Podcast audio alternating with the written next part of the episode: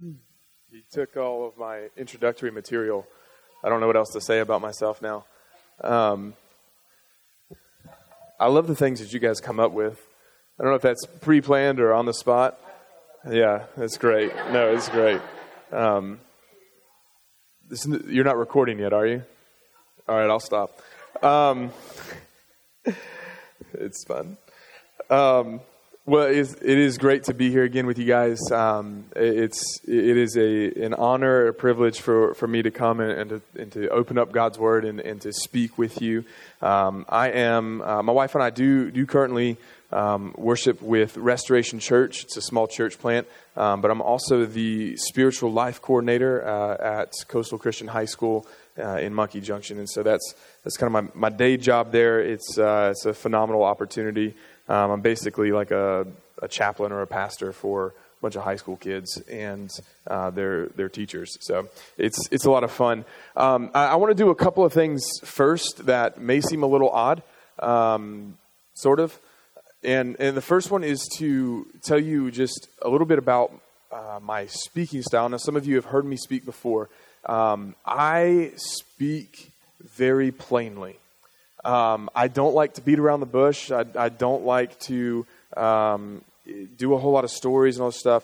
And in so doing, and this is this is the the odd part, right? This this can come across real heavy.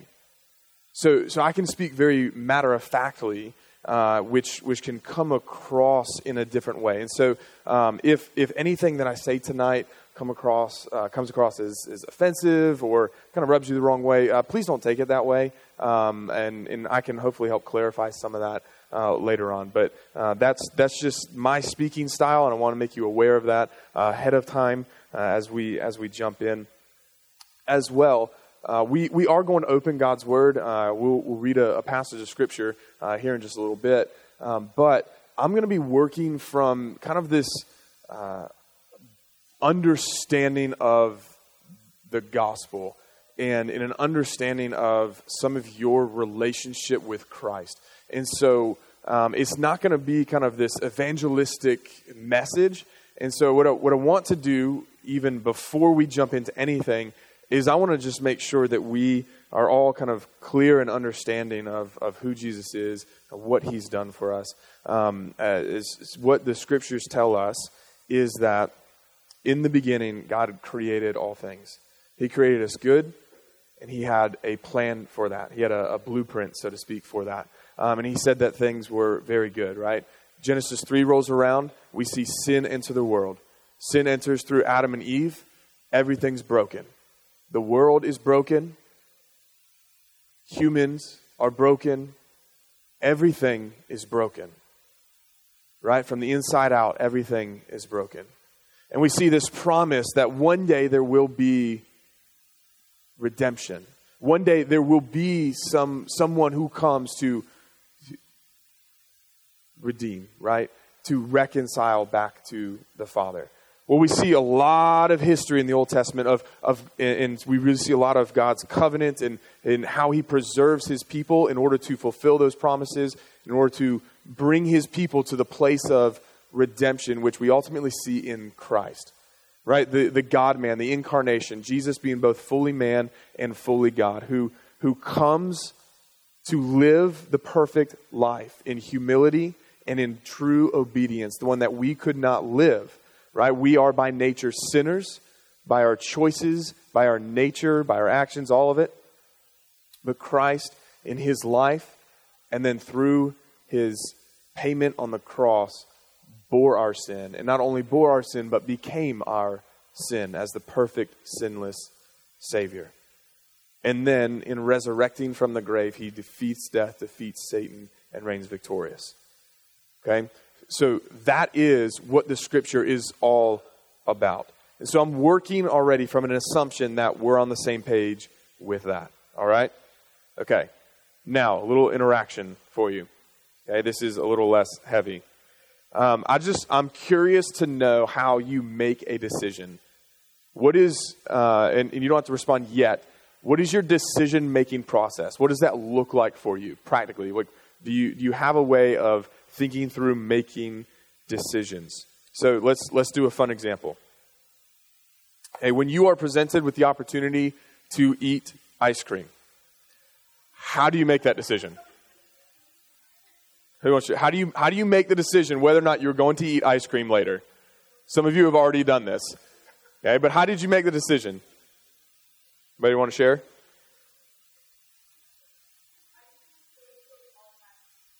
Okay, so so the the taste, right? You it would be great to taste the wonderful, flavorful ice cream.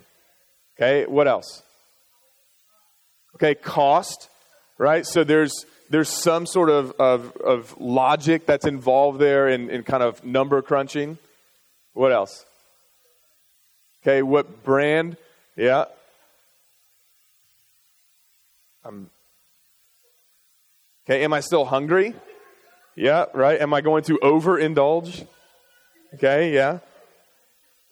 How about dieting? Anybody? Uh, is that is that ever a struggle? Like when you when you decide maybe you're not going? No, yeah, okay. That one that one's just out. Um, anyone ever fasted before? Yeah, and then maybe you get presented with with some ice cream. Um, how about um, maybe even some irrational reason? Like I went to the gym today, so I can eat whatever I want. Okay. Um, I'm pretty sure I say that on a daily basis, um, but it's fine. Um, so you can okay. So you can see in this kind of kind of silly uh, silly example here, there are there are a ton of places. There there are a whole host of different sources uh, of what I will call authority in our lives, um, ways or things that we could choose to listen to in order to make a decision. Just as simple as whether or not I'm going to eat ice cream right? We, we're not even talking about what flavor to get yet. Okay? And if you're at Kilwins, this is a major problem. Um, but you could turn to things like your feelings. Am I still hungry? Uh, the, the taste of it, right? That's your feelings. Reason, whether it's irrational or rational. Uh, things uh, like dieting or uh, whatever, whatever logic you want to put the cost, uh, someone mentioned earlier. Uh, family, right? This one, this one may, may be a, a little bit of a stretch, but uh, some of you grew up in a home where you were warned not to eat too much sugar. Right? That's pretty much all of us, probably. And, and so maybe, maybe that runs in the back of your head. You're like, oh, maybe I shouldn't. I've had a lot today. Um, and then, of course, religion, right? Some sort of religious code, uh, whether you're fasting um, or, or whatever else that will be. So, uh, anybody else want ice cream really bad right now? You're welcome. Um, so, what I, what I want to do though before before we jump into Scripture is is um, just for us to understand and to recognize that there there really are a whole host of places that that we look to and that we turn to a whole a whole lot of things that uh, that we all turn to when it comes to authority, when it comes to making a decision in our lives. And I'm going to borrow from uh, an author that, that I've read a lot recently. His name is Andrew Walker.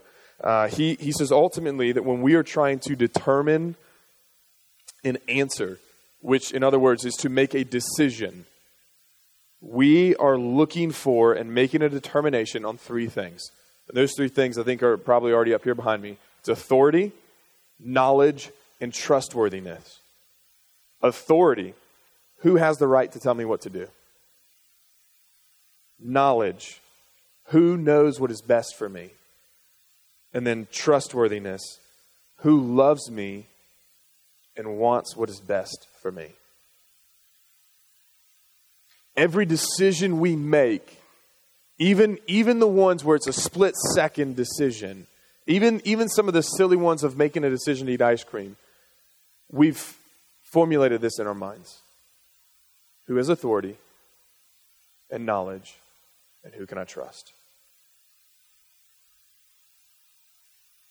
And I would contend that the majority of people, and, and on, if, if we're really honest, the majority of us in this room, we typically rely on things like our feelings, or you could say your gut, or perhaps our reason when we make a decision. Right? We, we essentially look inward we, and we rely on ourselves. The answer to those three questions, they're still up there. Good. The answer to those three questions is me, myself, and I. Right? If we're really honest, when we when we go through our life and we, we are, are presented with various things, we often turn to ourselves, especially in the heat of the moment when we're presented with opportunities in the instant. Well, let's turn open to Matthew 16, and I'm just going to read a, a couple of verses. And they're, they're going to be very familiar for a lot of you. And I think it's still really helpful to us. So, Matthew 16, verse 24 says, Then Jesus said to his disciples, If anyone wishes to come after me, he must deny himself and take up his cross and follow me. Whoever wishes to save his life will lose it, but whoever loses his life for my sake will find it. For what will it profit a man if he gains the whole world and forfeits his soul. For what will a man give in exchange for his soul? This is, this is one of those passages, again, I think many of us are familiar with this, um, but I think oftentimes we, we forget about it um, and potentially even choose to ignore this passage within our Christian walk. And I would say more so, especially when we have conversations with other people about what it really looks like to live and to walk the Christian lifestyle. And now, many, many people, and, and again, you, you, you're probably um, familiar with this verse, many people focus on the pick up the cross portion of this verse. Right? Pick up your cross, bear your cross. Um, that, is, that is obviously a, an important passage or important part of this, this, this verse. Um, but what I want to focus on is the deny yourself part. Okay, the deny yourself part. Practically, what does that really mean? What does it look like how do we really live that out, and how does that affect the way that we make decisions? Okay, so remember our, our little activity from just a few moments ago? Again, we, we make these split second decisions, and, and really, we center our decision making conversations with other people oftentimes on ourselves and on what we feel and what we desire. Okay, and I'm, I'm going to I'm gonna try to get there here uh, and, and show you how that really is true in just a second. Um, but before we do that, and I have a lot of caveats, I'm sorry, um, just when I speak, but here's another one. It's important to, for us to understand that there, there has to be a distinction between what we might feel or desire. Um, I would say feel in this regard. Uh, there's a difference between what we feel and, and what we act upon. Okay, so there's, there's a difference there's a difference between, between you and me experiencing a feeling and then acting on that feeling. Okay, and, and deciding to allow that feeling to rule, which means that we feed that feeling, that we identify ourselves by that feeling, we see ourselves by that feeling or that desire, and, and then we act upon that feeling. That is what Scripture says is sinful. Because ultimately, what we do in those moments is we decide that those feelings have authority. Those feelings then decide what is right and what is wrong for us. So, having a feeling is not sinful. It's the dwelling on, it's, it's the focusing on, it's the acting upon such feelings that becomes sinful. Right, this, is, this is what Jesus talks about in the Sermon on the Mount Matthew 5. He's, he's not talking about just this kind of instantaneous feeling. It's, it's what you do then with that. Do you focus on it? Do you dwell on it? Do you allow that feeling to drive what you determine to be right and wrong? Do you, do you follow that feeling into an action like David does with Bathsheba?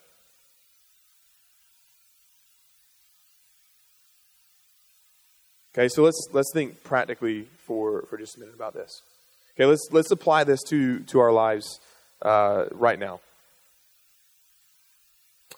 Okay, this is you, you, what the spring break just happened for you guys, right?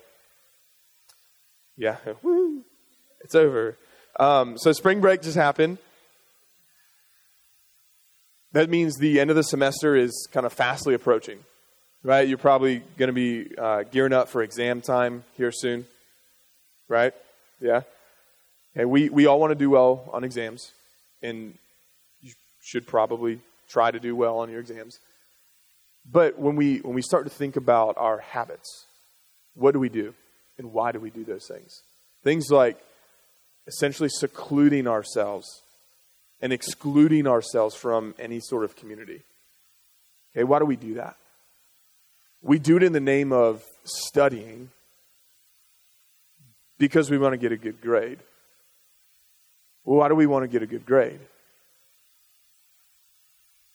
If you take time to think about that and you start to peel back some of those layers, well, probably because what I've thought and what I've been taught is that I've got to get a good grade so that I can get the degree, that I can then get a good job. Why? Because I want to feel secure, because I want to feel safe. And what provides me with that security and that safety? It's worldly success. It's, it's having what we call a solid job. And so, what do we do then? We take this desire, this feeling of wanting to be successful, and then we allow that feeling to dictate and determine how we live our lives. And so we back away, right? We, we remove ourselves from community. We mentally, logically, we, we, we know that community is good for us right? We, we know that what Scripture says about it, but we remove ourselves from it. Toxic relationships, right?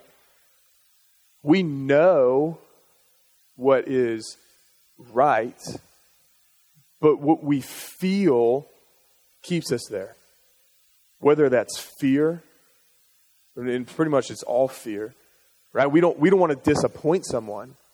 That's fear of man. We don't want to hurt someone else's feeling. That's fear. We don't want to get hurt again. That's fear. So we stay.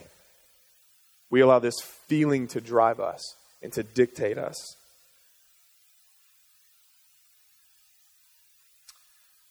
Sexual relationships, right? this desire drives us. It chemically affects us.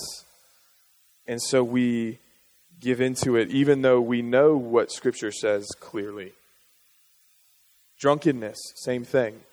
Drugs, same thing. Church involvement,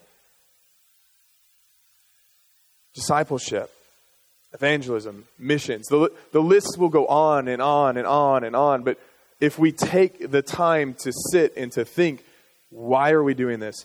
What am I doing? What authority or whose authority am I really resting and trusting in?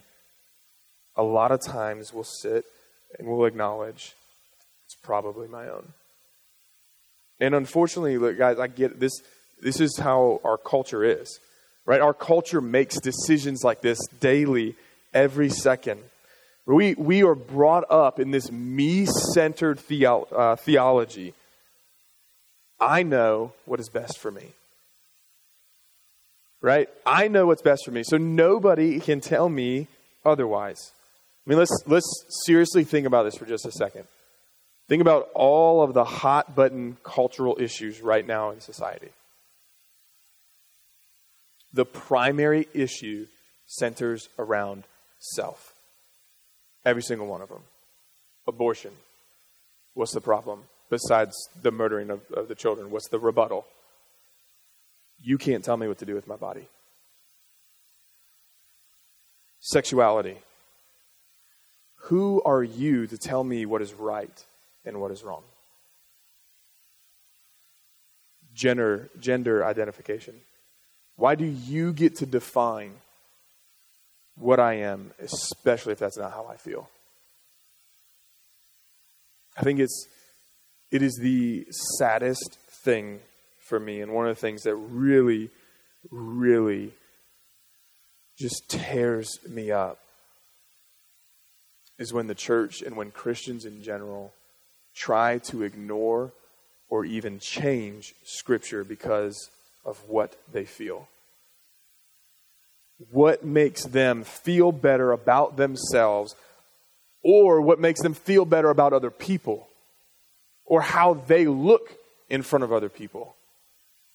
And when those two things don't line up, something's got to change. And what's easier to change? We'll just change Scripture. We'll just, we'll just say, you know what? Our culture has advanced. That stuff doesn't apply to us anymore. It doesn't really mean that. Jesus never said it, so it doesn't apply. That's Old Testament Levitical law. We're New Testament people. Jesus did away with that. We, we can say it however you want to say it, but every single one of those is an attempt to change Scripture because it can't be wrong if I or someone else is feeling this way.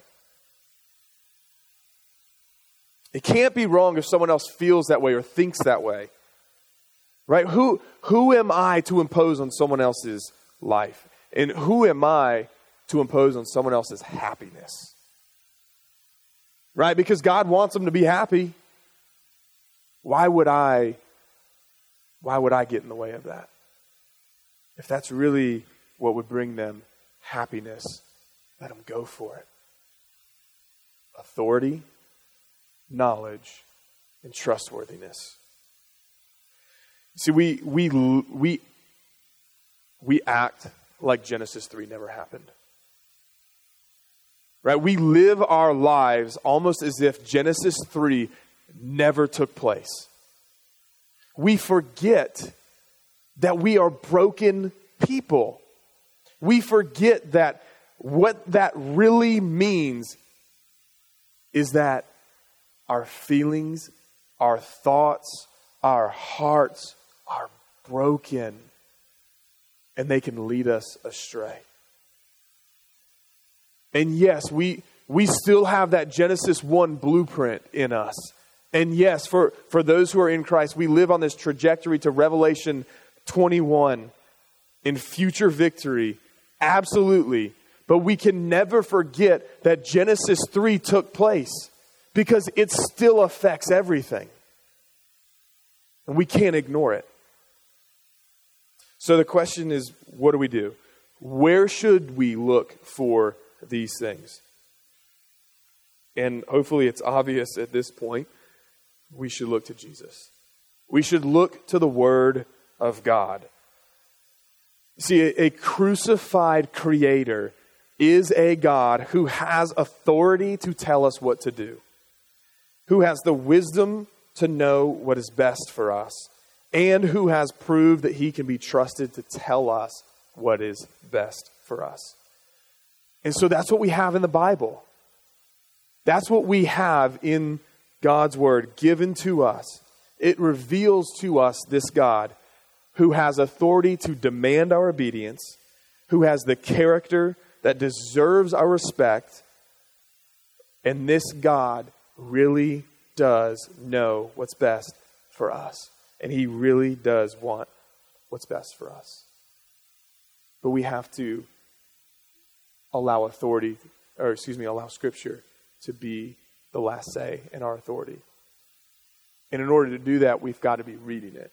Right? I was talking with some of my students the other day about um, the the temptations of Jesus, and you know, we talk about what does Jesus respond with? He responds with God's word, right? He responds with Scripture over and over and over and over again. And and and I was asking him, and it's a simple question, but okay, well then, what should we do, right? And you guys have probably all talked about this in um, your younger years, even now. It's like, well, yeah, we should quote Scripture. Okay, cool. Well, in order to quote God's word, you must first know God's word.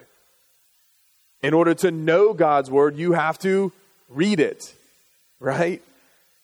And and I just I say that kind of laughingly at him, like, it is that simple, right? It is. You just got to read it. Anyways, well, look when we when we say that we are Christians, when we say we're Christians, this means that we are called to a higher way of living. There's there is a cost to that obedience. There's there's a cost to following Jesus. And that cost is what Jesus says here to deny ourselves, to deny ourselves. And so when we experience this feeling or this desire that we know is not something that is God honoring or God glorifying, we are told to deny that feeling. We are told to take those thoughts captive. We, we are told to tap into the power of the Holy Spirit, which gives us the ability to say no to those feelings. And now, where this really becomes difficult and, and is extremely challenging is applying this to our world. Right? What do we do with a world that doesn't hold to the same standard? What do we, what do, we do with a world, with, with a university that doesn't hold to the same ethic as we do? We, we come from a completely different moral perspective. What do we do with that? How do we approach people with this? We do exactly what Scripture commands us to do. We deny ourselves, we embrace humility, and we love God and we love others. Okay, so let's let's break that down a little bit. Let's talk practically.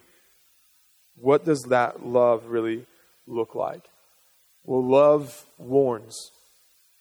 Love pleads. Love comes alongside of people and walks with them. Love does absolutely everything it can to help that individual live forever with true eternal life with the King. This is exactly what Jesus models for us. He walks beside sinners, He eats at the table with sinners, right? He's dining with them, but He's warning them, He is pleading with them, he is speaking truth to them, but He is with them. Let me make it clear it is not loving. It is not loving to withhold truth from other people.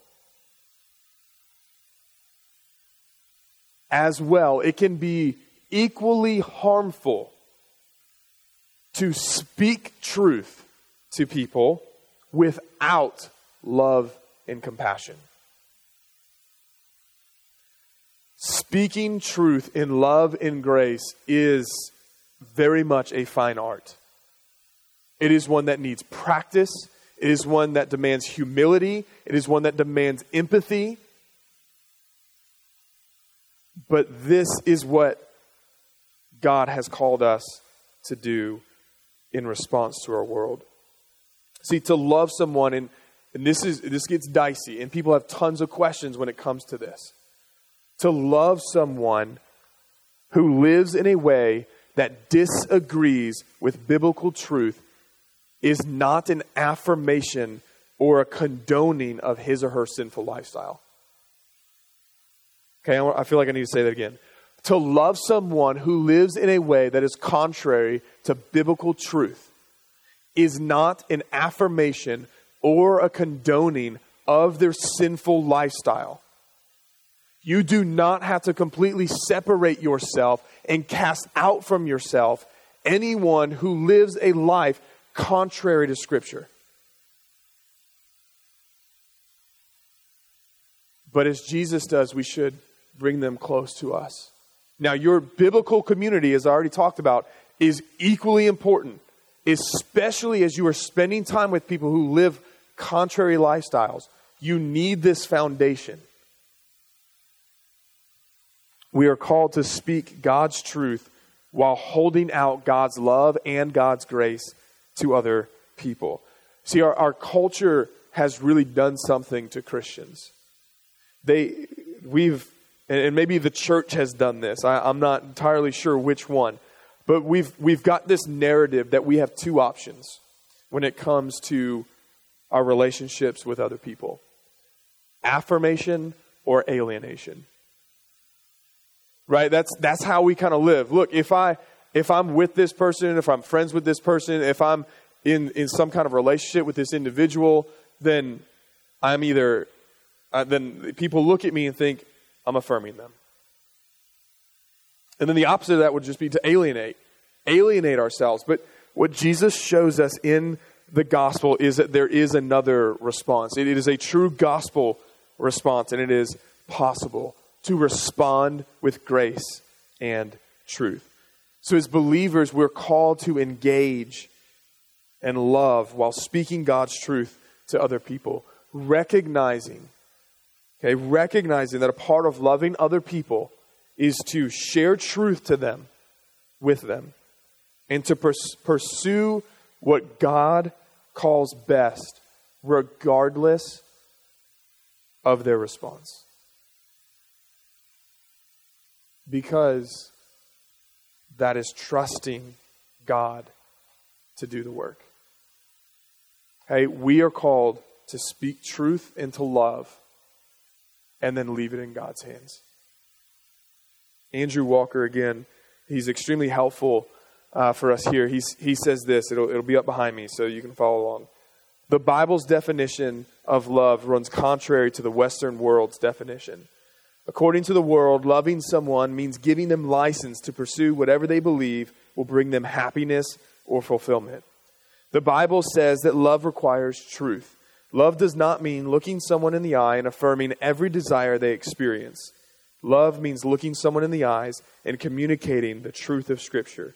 We are to do so gently, but we are to do so nonetheless. It's a great, great quote. He's affirming someone that is living a life contrary to what Scripture commands is so far from love. We are called to speak truth to our world with grace compassion, and love, and we cannot shrink back from this, especially in today's world.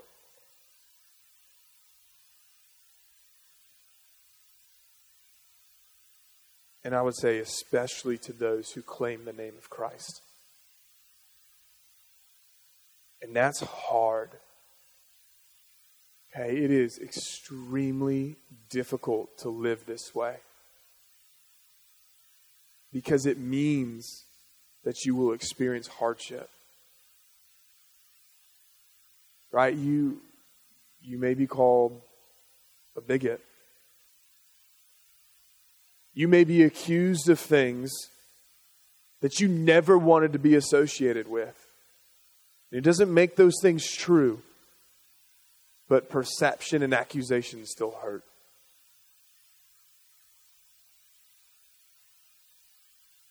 we can't allow our own desires to get in our way. Right? Our, our desire to be liked can't get in the way. Our desire for safety can't get in the way. Our fear of whatever it is can't get in the way. This is, Jesus deals with this in the parable of the sower. Okay, the, the seed that gets dropped on different types of soil. And he talks about some of them spring up kind of quickly, and then the pressures of the world kind of choke them out.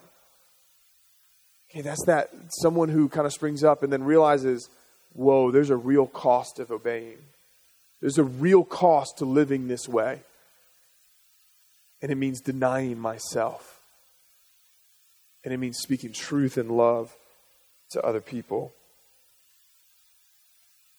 So, what we see in our world is, is nothing new.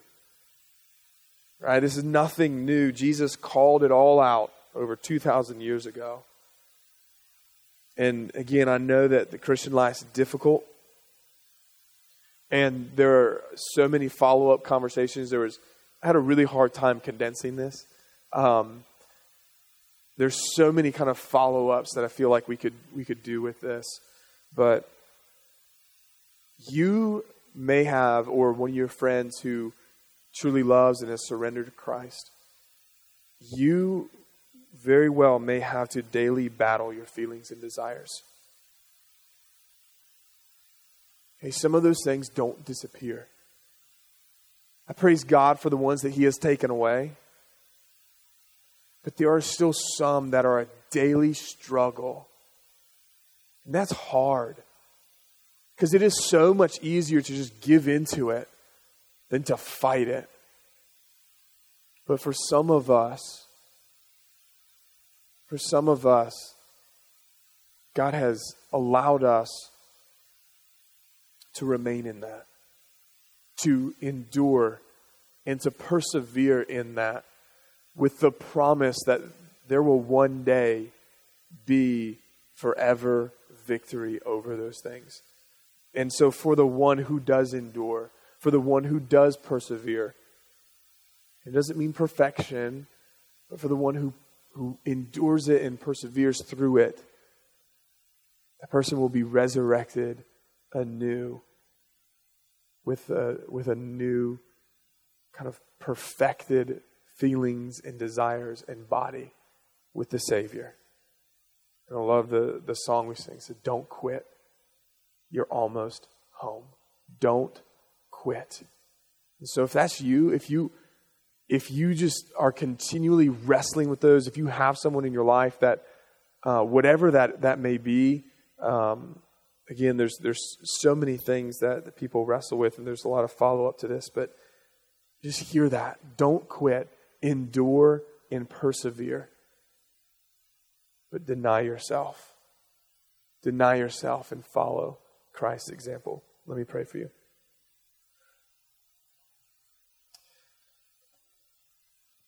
Father, I'm uh, again just, just so grateful for this time tonight as we open your word and um, Lord, as we just are challenged with it, just to press into the Holy Spirit to uh, allow you to change us. Um, Lord, I pray for those in here who maybe just battling and wrestling feelings and desires, uh, whatever it may be, Lord, I pray that you give them the strength to endure and persevere.